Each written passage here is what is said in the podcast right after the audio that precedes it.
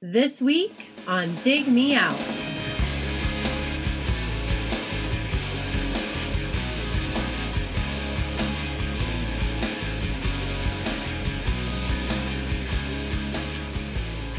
With your hosts, Jason Ziat and Tim Minneci. Jay, we're back again with another episode thanks to our Dig Me Out Union on Patreon.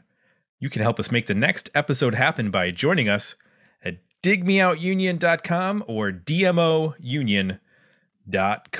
And joining us from said union, it is one o'clock where he is, it is 9 p.m. where we are. It's two different days. It's amazing science. Jason Pan, welcome back to the show. How are you? I'm good, mate. Thank you for having me. It's always a pleasure. Uh what is this? Is this the I'm trying to think of how many times now. Is I gotta I got I did not do my research. Is this the fourth time? Mm-hmm. Fortuitous enough to be involved with it nearly my half decade now. So Wow. Wow. two Australian bands the last two years, Pollyanna last year and Clouds this year, and um, And before that, Manson. Manson Six and uh, Deus, Yes. Ideal Crash. A a kind of a wide variety of uh, of records there. All that we've enjoyed in different ways. Uh, and I think six uh, by Manson was the only one we were familiar with. All the other ones were new discoveries. So tell everyone and Jay and I, because we have no idea what you've picked. that would be fun, wouldn't it? Uh, If we had to listen to it in real time on, on the fly. Yeah. on the fly. Uh, tell everyone listening what the album is that you picked, who it's by, and why you picked it. I've picked uh, The Clouds, Penny Century. Um, this is from 91, I think. Uh, I guess it's it felt like an album that should be in the Dig Me Out portfolio. Um, it's it's something I wasn't familiar with until the 2000s. You know, housemates and stuff had it in had it in the deep recesses of their CD collections. But you know, looking back at kind of the press and the Australian alternative scene at this time, it seemed like this was a really well received album. Um, you know, when it was released in 91, both uh, the lead single, Hieronymus, and the album itself were, you know, holding their own in the Australian charts. And the album against things like Nevermind and Blood Sugar Sex Magik, Trompe Le Monde, uh, Screamadelica. And, you know, it was, it was number one or two around those, you know, classics of the year, classics of the era. Uh, so, but, you know, by the time I really started even listening to alternative radio, uh, you know, they had completely gone from the scene. And and as as you found out, Tim, when you're trying to do background on them, like you know, they've kind of evaporated. And and this seems like a, an album which should have a better legacy than than it kind of seems to have in um, I guess the local memory, if you will. So trying to take it to you guys, see what you think um, and and let's see if this is worth revisiting. Well, this is one that has been in our polls previously. Is it twice, Jay, that this has been in a poll? Yeah, this has popped up a couple times now. Yeah, I think that was probably me too, just trying to sneak it in there somewhere. But uh, we'll uh, we'll use this one to get it in definitively. Well, I I had not listened to it when it was in the polls because I tend to just wait until the poll actually comes to result. But uh, we got a comment from Steve Muzinski on the poll at Dig Me Out for this episode. And he said, I remember checking out this album a few years back when the current poll format was brand new. I was shuffling a bunch of the albums I was unfamiliar with, and every time a song from Penny Century came on, it caught my attention. So eventually I spun the record in full and recall really enjoying it.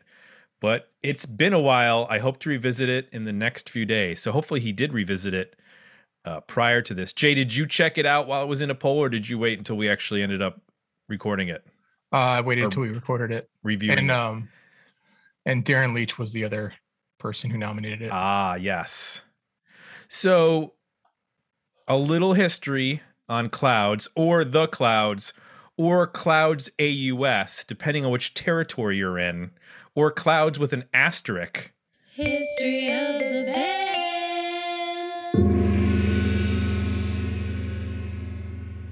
Uh, which is why I changed my name to Tim's with an asterisk for this episode, in solidarity with Clouds with an asterisk, because obviously Clouds is a kind of a it's not an original name. Let's put it that way. There were other bands called Clouds, and it's a, uh, uh, it's a pre-Google band name. yes,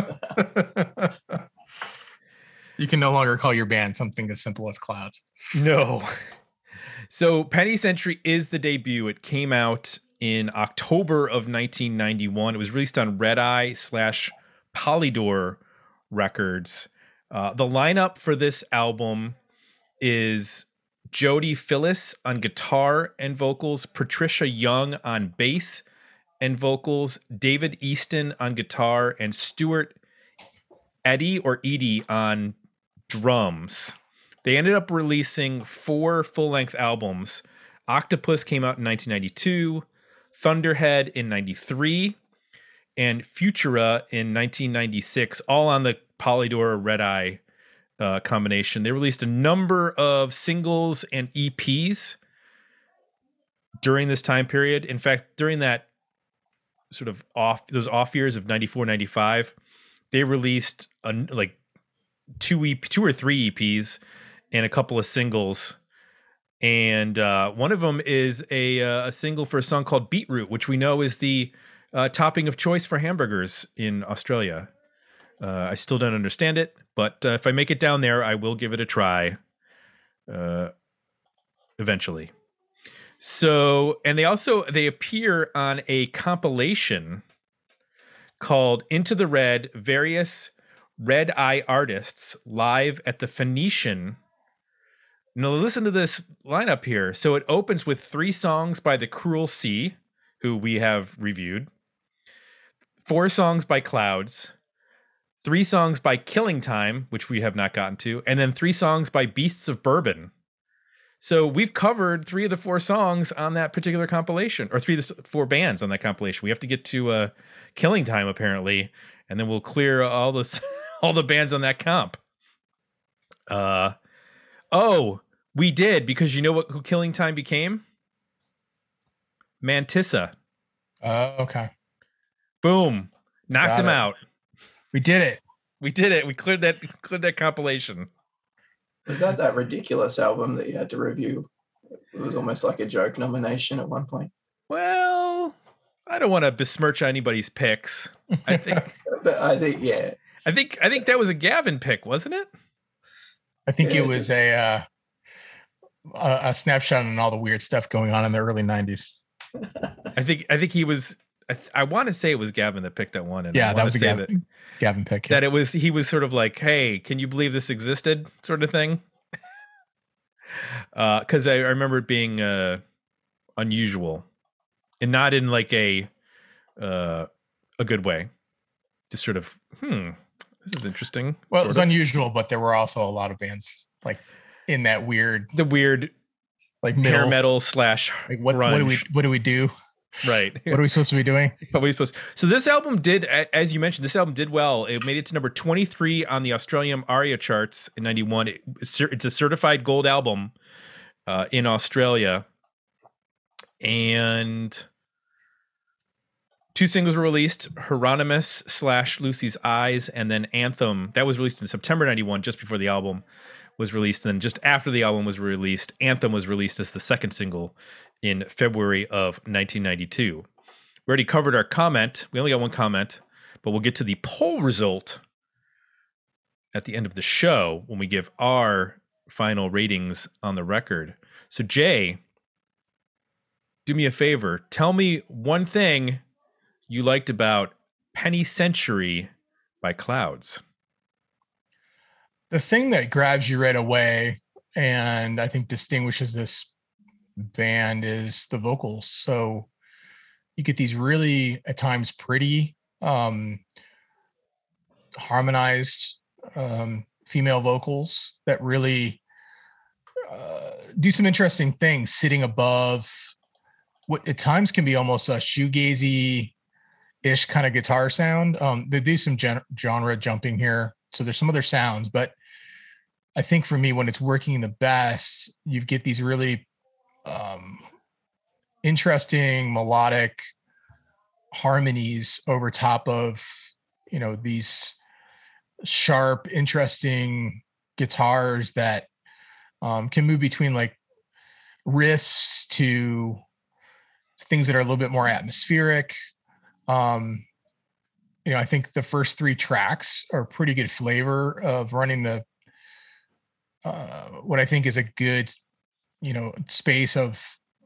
It sounds a little bit shoegazy, but you also get like that eight or that late '80s kind of alternative stuff going on. So it reminded me of like those early Catherine Wheels uh, records, like Chrome and Ferment, in that way, where they're kind of reverbed out and you can kind of hear some of the 80s influence in there but they're also doing some you know different things um, with just you know how the guitars are handled and just songwriting and you know, some of the feels are different um, so I, I enjoyed that quite a bit too like in hieronymus you can hear um, in the phrasing early on they're moving between vocally moving between like maybe like a morrissey kind of vibe in terms of how the how it's phrased, but then the harmonies make you think of Belly. So you're kind of in this really unique space of, you know, that period of alternative music, which is cool.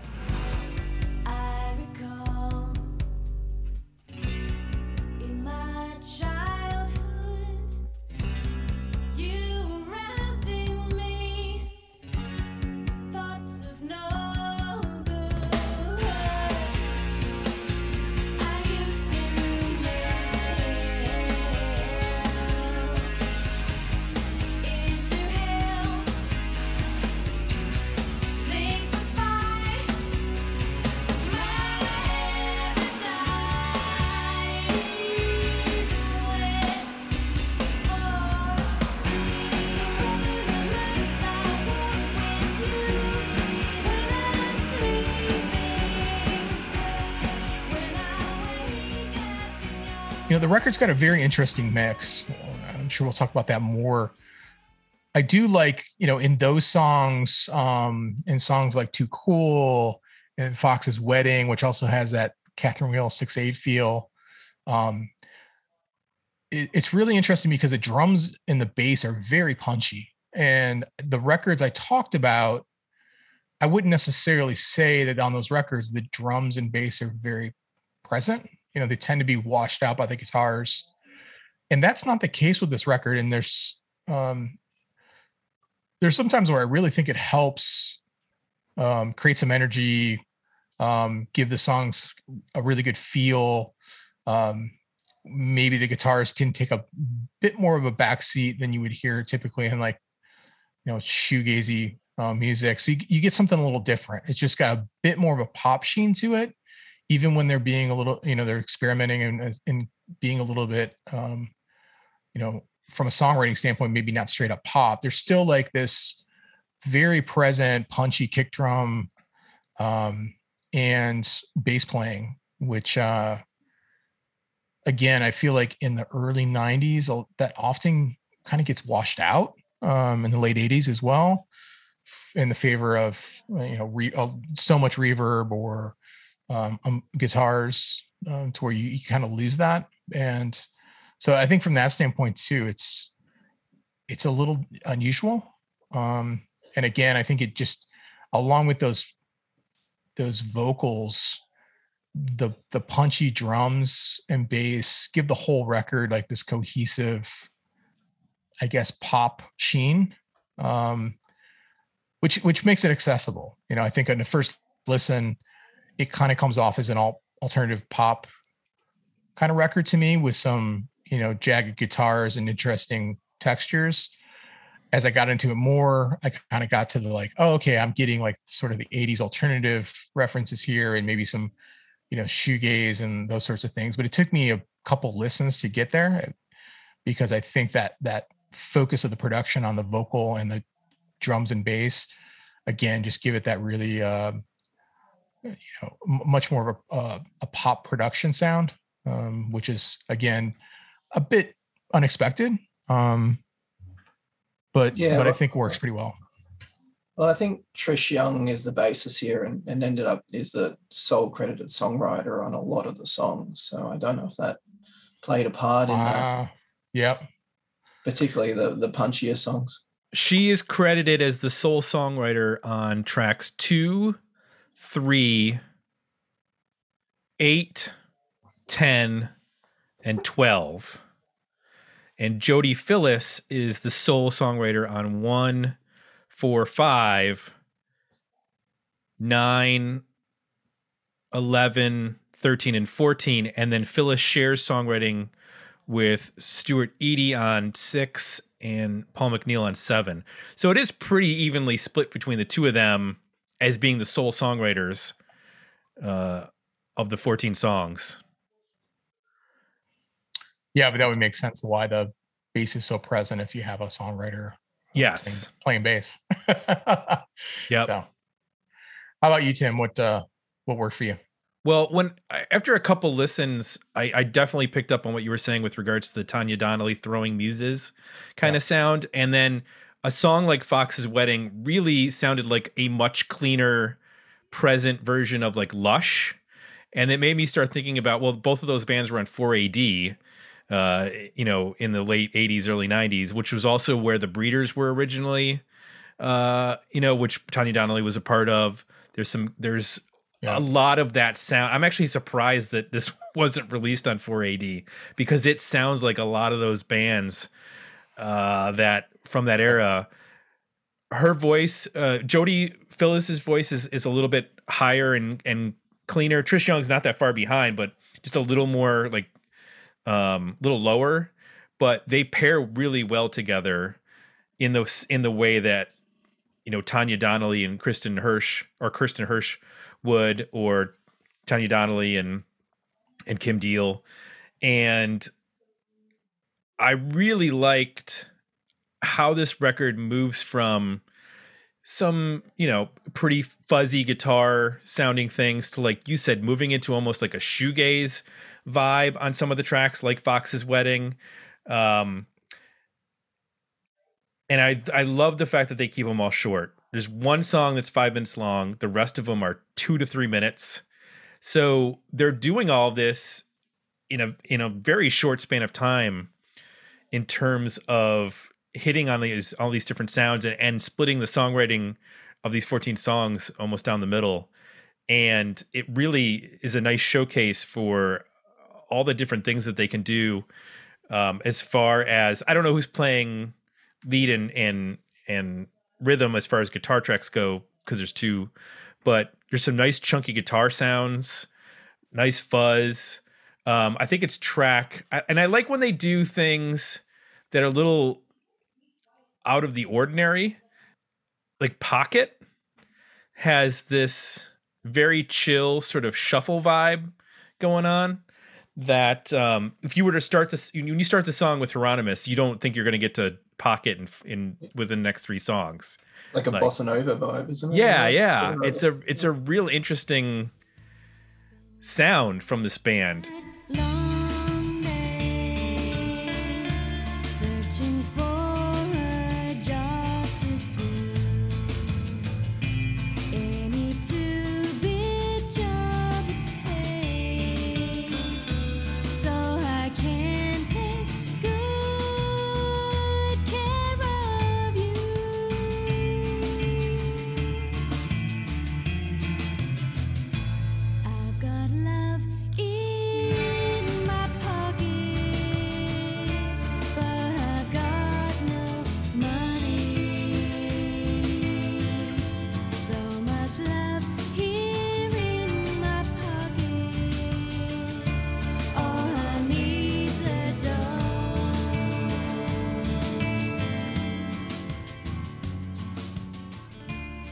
I like that they kept it to two minute and twenty, you know, two minutes twenty seconds because if you don't like it, it's it's over pretty quickly. If that's not your thing, um, and that's pretty much how the whole record rolls. Like they're in and out of these songs quick. There's not a lot of like long intros or or messing around. There's really not a lot of like, you know, long solo sections or or or big bridges or anything like that. I mean, it, they move through these songs real quick, and um, I just I just really like the whole presentation as far as that goes. And I definitely did notice. I think we, we've encountered sometimes in these like really early '90s albums is either they're really re- reverbed out because they're leftover, or they're super clean Yeah. and I'm thinking of like that Baby Animals album, which had Yeah. some really cool stuff on it. But man, it was like so AOR and Yeah. so ready for like for modern adult radio yeah. that um and they had a bluesier edge too, but it was super clean. And this has a nice combination of clean production, not reverbed out, but also fuzz and and some nice noise here happening here and there. Yeah. There's some uh somehow they're managing some some rough edges, right? Even though it's not like overly distorted, there's just enough tone and stuff going on here that gives it some some dirt, which is Yeah, good. they just lean into it a little bit. Like oh, I like that riff at the start of a mortar that just that little sliding riff. Um, you know, they're just doing some good quick changes with their chords, just almost riff, turn them into riffs, and it's, it just gives it a little bit of uh, movement, and it's it's nice. Yep. What works best for you, Jason? Oh, look, I, I probably needed to have listened to this a bit more in the lead up to this, but uh, to but um, yeah, I mean that the, that first, you know, half a dozen songs that I've spent the most time with, uh, I'm, I'm I'm really surprised how strong they come out with. You know, the production is the production, and it it you know it feels old to me in kind of the the style it's come out with. Yeah. Um, but but it's it's pretty solid from what I've what I've gotten into so far. So And I I like that um on not every track, but on some of the tracks like Fear the Moon, they both sing. Like I think that's a Trish Young lead, but Jodi Phillis is doing like a counter melody in the background for part of the song, and I it works really well as opposed to just doing harmonies. Yeah. You know, a, a lot of bands that have two people that can sing and and they have split uh, vocals. Sometimes they don't even harmonize with each other. Uh, I don't think uh, Jay Farrar and Jeff Tweedy ever harmonized with each other because they didn't get along. Um, but when you have two people that can sing, and not only can they sing, but they can like write off of each other. So I don't know if Yo- if if Trish Young wrote that part for Jodi Phillis or if Jodi Phillis came up with that. But I like that in a song like that they're able to to do some interesting things with the vocal and not just be about backing each other up. And I love the guitar lead in that song too. It plays off those vocals really well. It's that those bends, you know, you just get this really cool like interplay in that frequency range of those high vocals. Mm-hmm. Like you said, not not necessarily like always harmonizing. Sometimes they're countering each other and singing across each other, and you get this really cool, um, you know, almost dissonant guitar, wailing guitar, which is uh, you know, a lot of fun. What did you think of um track seven visionary with the uh the slamming punk drums?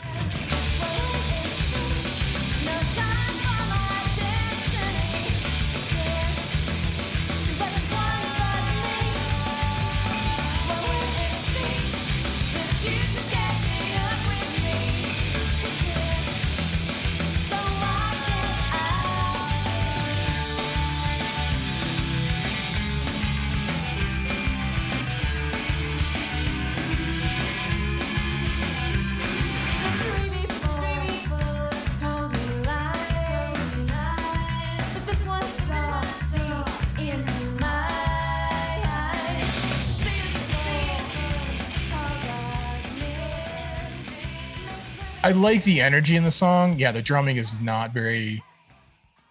I don't know. It seems a little off. I think I think there's a way to get that tempo that they're trying to go through, get, get to, without Yeah. just pounding on that with that beat. Yeah, on an album with not a lot of missteps musically for me, like that was one where I was like, I don't think that I don't think this is the right beat.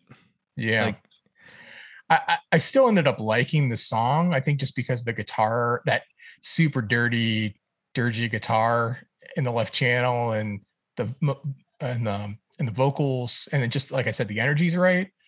But yeah, I'm with you. There was there's something about it right right away. I was like, "Mm, this drum beat's not going anywhere, and it's kind of annoying me. and that's that's one of the downsides too of having the drum so loud. I think in this mix is that's one. Of Yeah, I think I picked up on that too. Yeah. They're You so really- present. you really got to have killer parts. and if you just start, you know, playing a simple punk beat and you have it that loud, it's like, oh my God, it's beating the snare drum to my head. Yeah. Yeah. And for the most part, you know, a lot of this stuff, he's the drummer is not, it's, it's kind of not laid back, but it's a little bit on the backbeat, I guess. It's like there's a little bit more of a groove. Um, I think like there's a couple times where he gets on top of it. It's Yeah. a little death. Little death has is like Yeah. almost sounds like a new wave song with the way that that beat's played. Um, but for the most part, it's like it's it's more of like a like I would consider like I don't know that. my Alexa just started talking to me. I don't need you right now. Thank you. Uh, but anyway, uh, I pretty much liked what the drummer was doing. It was just like Yeah. in, in visionary, just kind of like you said, just kind of too loud for that for that style. Um, as far as stuff that didn't work, was there anything else that uh, didn't work for you? Yeah. I, I don't love um, a song like Pocket.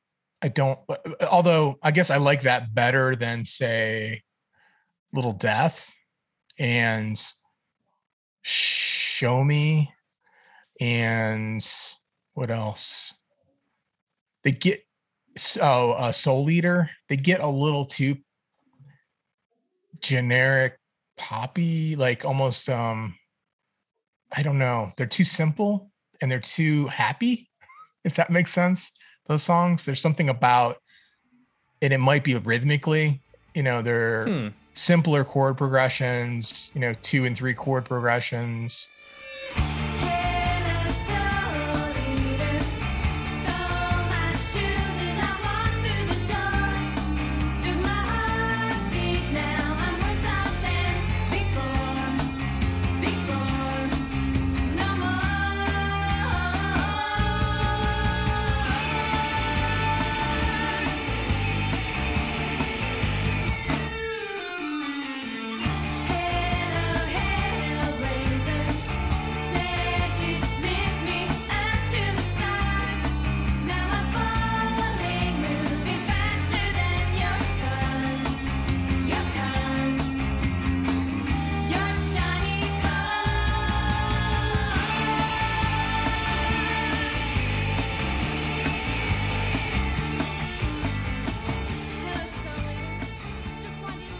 Something like little death is is a little too bright and smiley to me. Um and with their vocal it's just when when you get anything even slightly sugary that vocal on top of it just to me is too much of a good thing. I like when musically they're they're darker. Even even on a song like um fantastic tier where they you know the, the reverb on the drums is ridiculously pronounced but there there's like this space and when you hear the vocal singing over top of those reverbed out drums there's like this weird ominous kind of dark sound to it that i that i i'm fine with and i kind of dig. Um i just don't like when they get a little like slappy and happy and like too poppy. It just Hmm. doesn't work for me as well. Um i tend to want to skip past those songs. And now the good part good part about that is that they're short Right. maybe is the only song that has that drum machine intro that's kind of long um but that's the only song that's long the rest of them are three-ish or under I kind of got the idea for Fantastic Tier that they were trying to do like a, a Phil Spector thing yeah with the with the tambourines opposite of the kick. It Yeah. doesn't. qu- It's not fully in that sound, like they're not doing it the, the idea, run, yeah. Uh, the rondelles or whatever. Uh, but I I don't know. I think I liked some of the poppier stuff only because like in Soul Eater, which is Jodi Phillis, her vocal seems to like whatever scale she's in seems to still be kind of minor. Like the music is bright, but she does these vocal runs that reminded me of of Miki Berenyi from from Lush, where they they're pretty, but they're also like dark. Hmm. Um, so that was one where I I know what you're saying, um, and it's sometimes just one of those, those they have those like clean guitars that are, are like they're a little dirty, but they definitely have like a lot of bright chorusy kind of sounds on those guitars, yeah. and those can sound a little bit too clean and happy. Um, but it didn't it didn't bother me that much. I, I think there was probably maybe one or two many of those songs, but I didn't Yeah. I didn't hate them. Something like Soul Eater, I pick up on the like the two note pattern there, and it hmm it kind of just drives me crazy. Gotcha. Even though they're doing a ton of work over top vocally, that's super cool. I pick up on that two note like do do do do do do do do do do do for most of the song, and I just start to go a little bit crazy. Um, I, I want them to break out of that pattern. Um, even though that I agree with you that it has a vocally has a cool dark kind of layer on top of the music, which is a little bit happier. I think I had I think Show Me was the one that I was probably the least interested in. Yep. Um because it was almost four minutes and that like shuffle drum thing. Yeah. I don't know what it reminded me of, but it was almost in and I know this is like 1991, so it's not relevant, but it was like almost um oh, what's that damn band? Uh I don't, not Blues Traveler, but like the, just the rhythm thing. Yeah. Yeah. Yeah. Yeah. Or maybe it was like Spin Doctors or something. Yeah, yeah, yeah. My my notes were um I couldn't get I couldn't get to a, a great example. I just my notes were um it sounds a little hippy dippy. Yes, it just had this like hippie quality. And I and, and I know what you're saying. There's something about like the slappy snare drum and the I don't know, just the feel of it is I think it's a Blind Melon song that has like that beat. yeah, yeah. Uh, is it Tones of Home? Is that what I'm trying to? I'm trying to like zone in on what the what it Drum- sounds like. definitely tones of home does definitely has that kind of feel. Okay, it took a while for my brain to like Yeah. wire itself to to make that connection.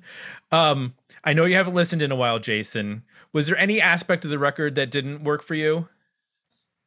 Uh, look, uh, if I look at what little notes I have, it's things like Too Cool and Maybe. I mean, some of those slower songs I just hmm kind of tune out a little more without that the immediacy of the, the kind of, I guess, the more edgier guitar and and things on top of that.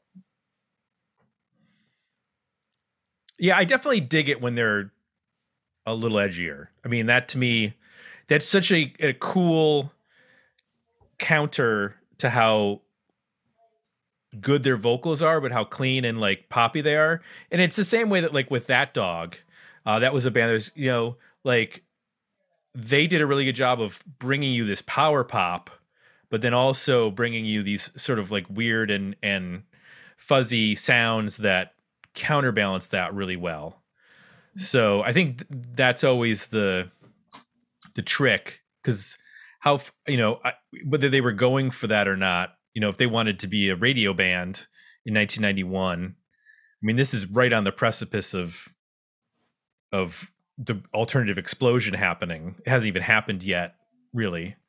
So I don't know what Australian radio looked like in October of 1991, but I don't know if this was a band that got spun or not because it didn't. I don't even think it was released here, United States.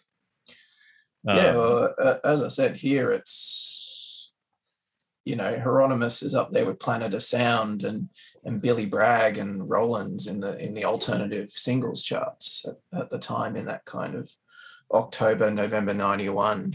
okay. Um, so I guess it was really well received, particularly Hieronymus. Um, I don't know how the subsequent albums went or whether there was particular singles that got that uh, you know kept echoing through, but um, certainly this seems like the high point. Well, this is the only one that gets a um an individual Wikipedia page. oh, none of the other one, none of the other albums get a Wikipedia page. so I imagine that this is the one that made the big impact. That's how we know if you're. Maybe that's. uh well, I don't know. I was gonna say that maybe that's how we qualify what uh what album should be on Dig Me Out, but if you if you if you do or don't have a Wikipedia Right. page, or, or your album if the album has its right? Wikipedia page. If it just when you click the album, it just circles right back to the uh to the band page. It doesn't actually go anywhere. Yeah, Um, I mean, look up um, Mantisa Mossy God. uh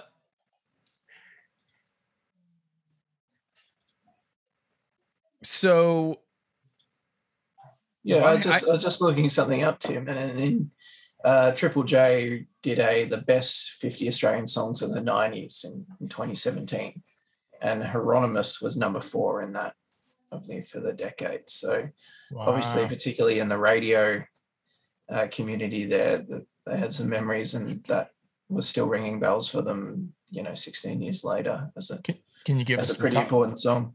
Can you give us the whole top five? what's the top five? Yeah. Uh, You Am I Berlin chair, number one. Regurgitator, um, exclamation mark, number two. Uh, Itchy and Scratchy, number three. Hieronymus at four. And Nick Cave and the Bad Seeds, Red Right Hand, number five. We haven't done any itchy and scratchy. And Yothu Yindi coming in at six. Huh. We've almost got them all covered. So this so the band broke up in 97 right after their fourth record and then they got back together in 2011 and have done some odds and end shows um here and there. They've done a Clouds reunion show. Um and they did do a new release in 2017 they put out an EP. So I don't know that we'll get a, you know any sort of full album or tours from them anymore, but I'm I'm a little surprised that this didn't get any release in the US in terms of you know college radio or anything. Yeah. From from what I remember, um, back from another nomination time, I think they they did the go to the US to record the second album and get get signed by a US label afterwards, but it didn't really Didn't go anywhere and come back in a mess and Mm. make your second album back in Australia. Seems like a lot of Australian bands tried that.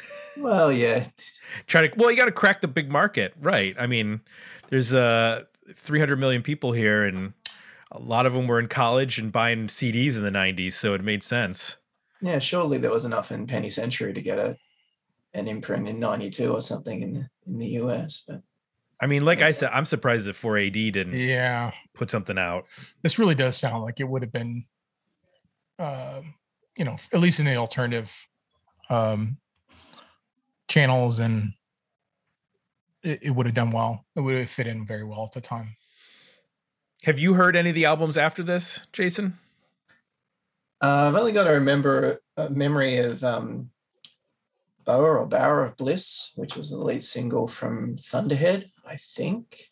okay Um, but yeah, it's uh, again, you know, scouring eBay and type of things because up until recently, I don't think any of that was on Spotify. They've only just Right. reappeared again. So that's true a lot of the stuff that when we were started doing the show years ago and even recently i mean up until like 2017 2018 when we switched to uh our new website stuff wasn't streaming and then now it is so i'm still like filling in gaps in our website of of spotify albums to link to uh because there was there's still a lot i mean it's down it's a lot less than it used to be for some reason it's it's always an oddball thing like Coverdale Page that we just did where you're like, why isn't this streaming?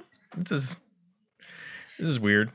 The uh, the credits for this one are a fun little uh, uh, little record of how messed up the the record industry is now. So it's 1995, released in 1993, but it's copy ori- it was put out in 95 uh, for Elektra Entertainment, manufactured by Rhino Entertainment, a Warner Music Company group.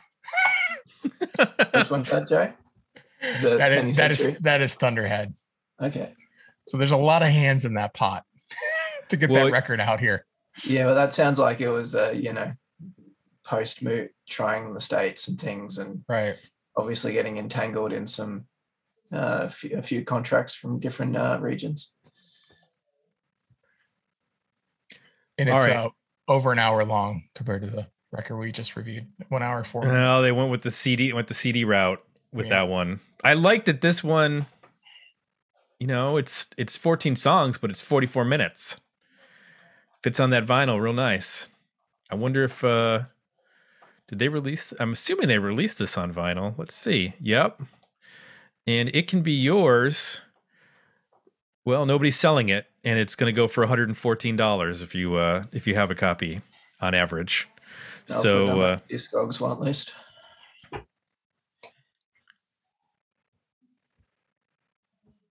There you go.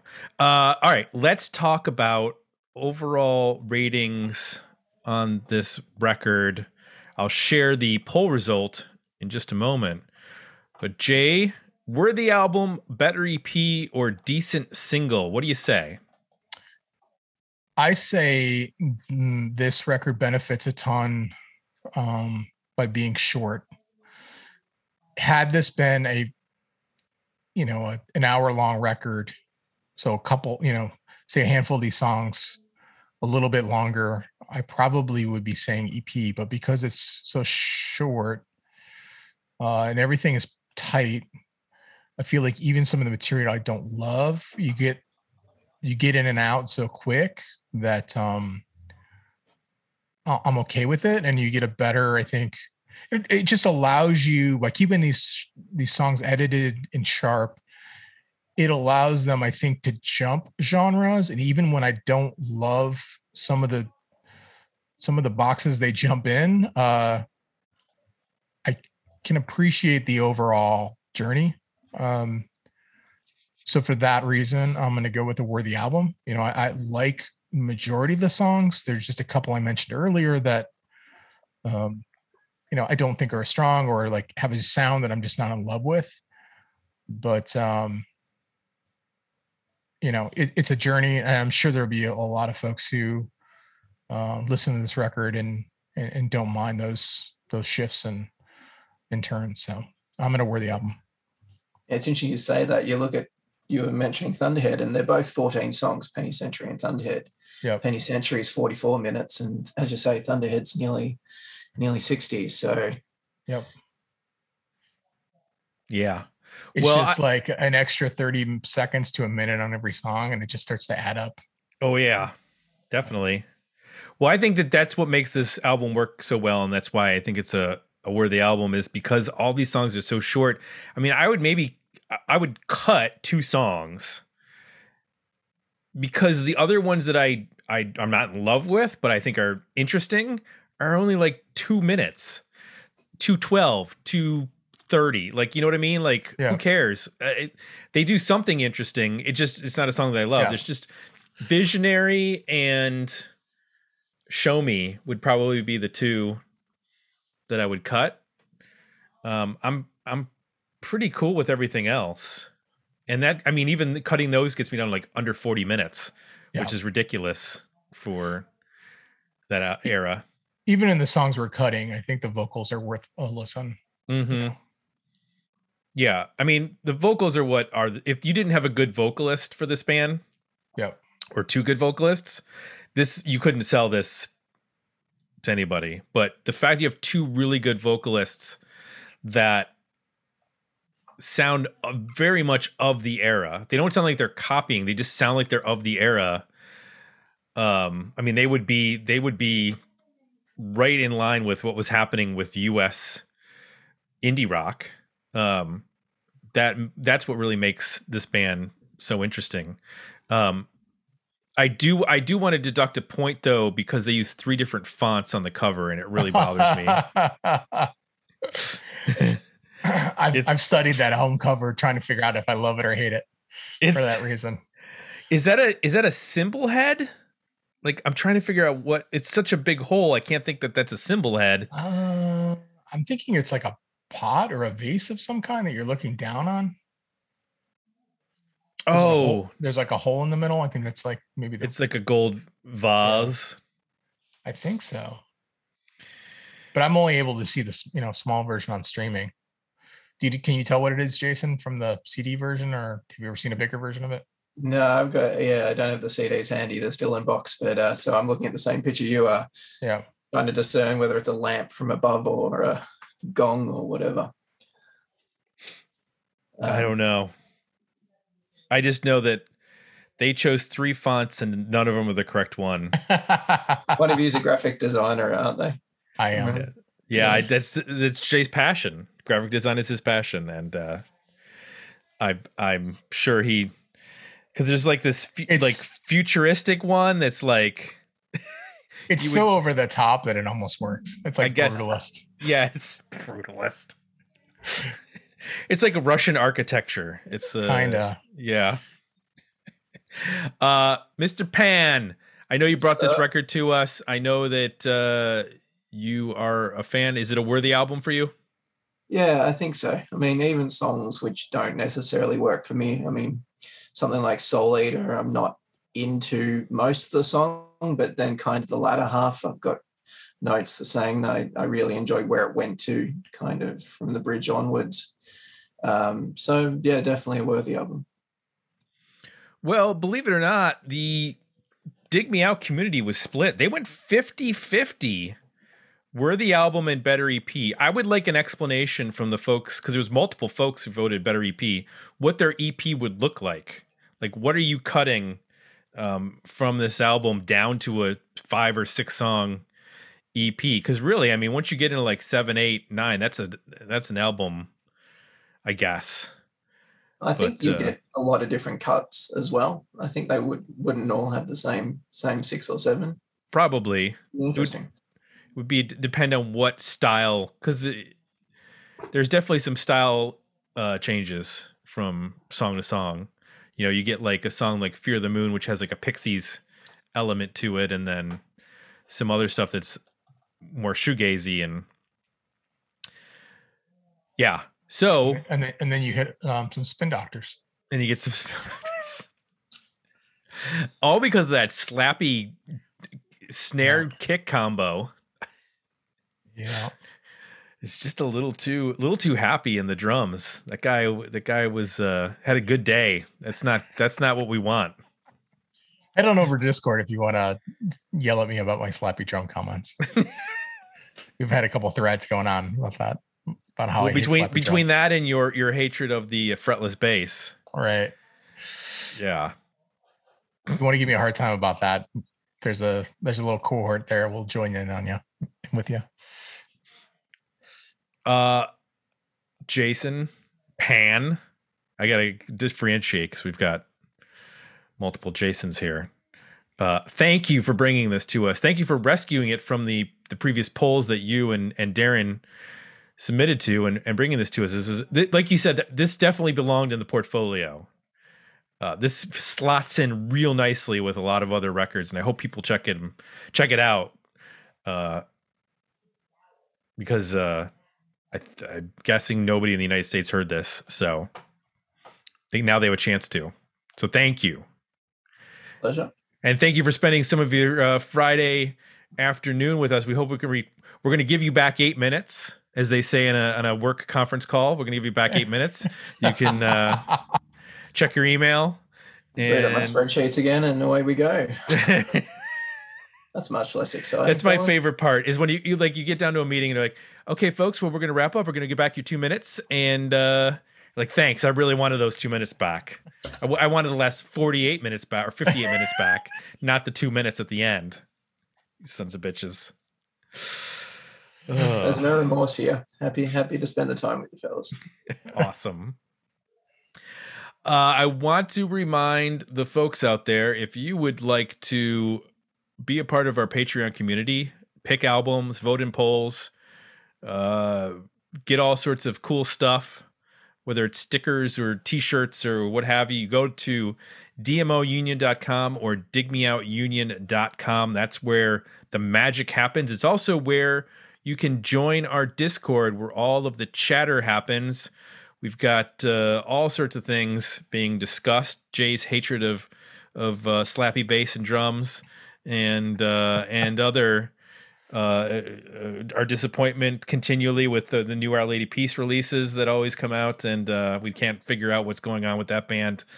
And uh, I opened a uh, Americana channel, and There you go. It exploded. I'm I'm like, I think I opened it yesterday, and I'm struggling to catch up. There have been so many posts.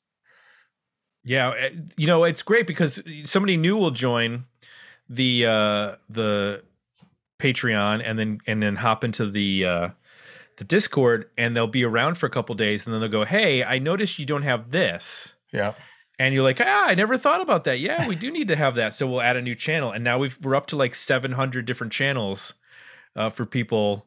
We have we have micro genre to everything and every band and it's Matt, uh Manchester, Lo-Fi, yeah. Shoegaze, San Diego, Prog, books, gardening.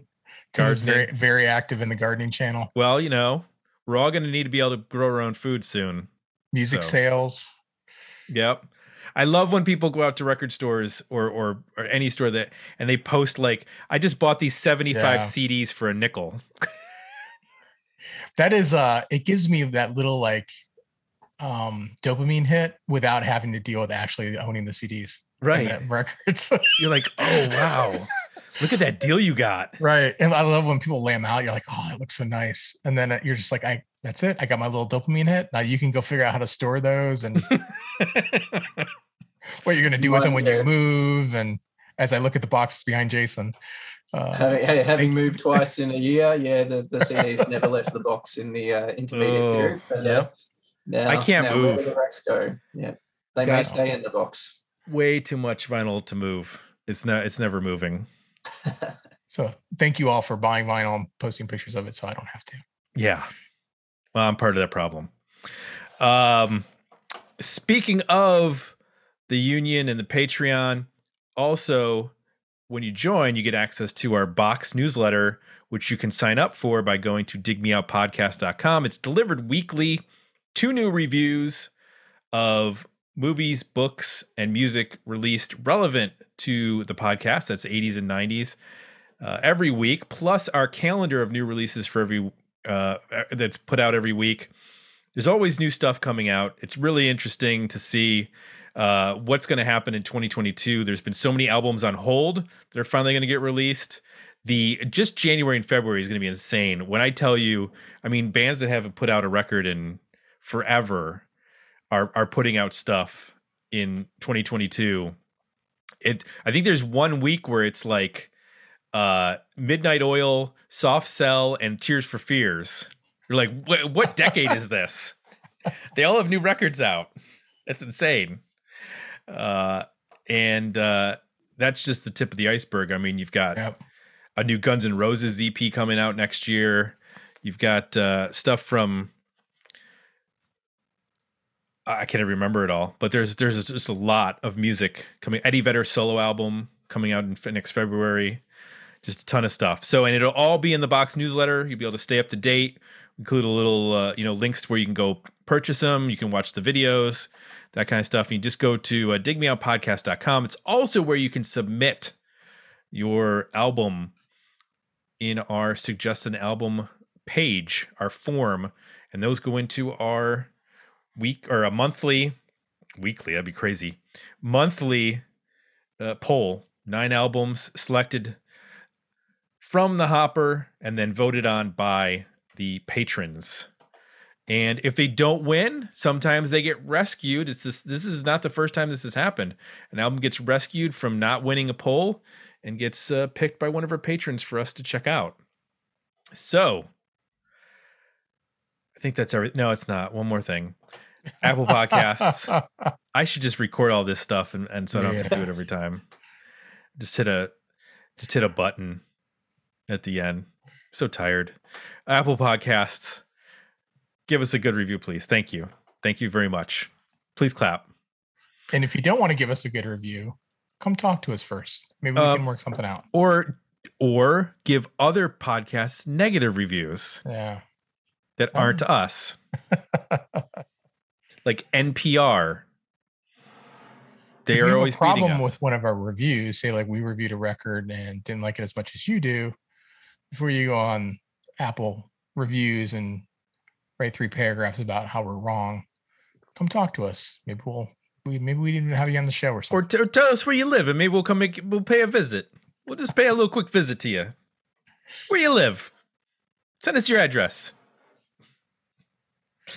that was Tim threatening you, not me. I, I you know, I just want to shake your hand. You got the you got the nerve to to say something like that. Uh, I want to shake the hand of the the fella or the lady. Uh, I'm gonna delete all this now. So for Jay, uh, I'm Tim. We're out, we'll be back next week with another episode of Dig Me Out.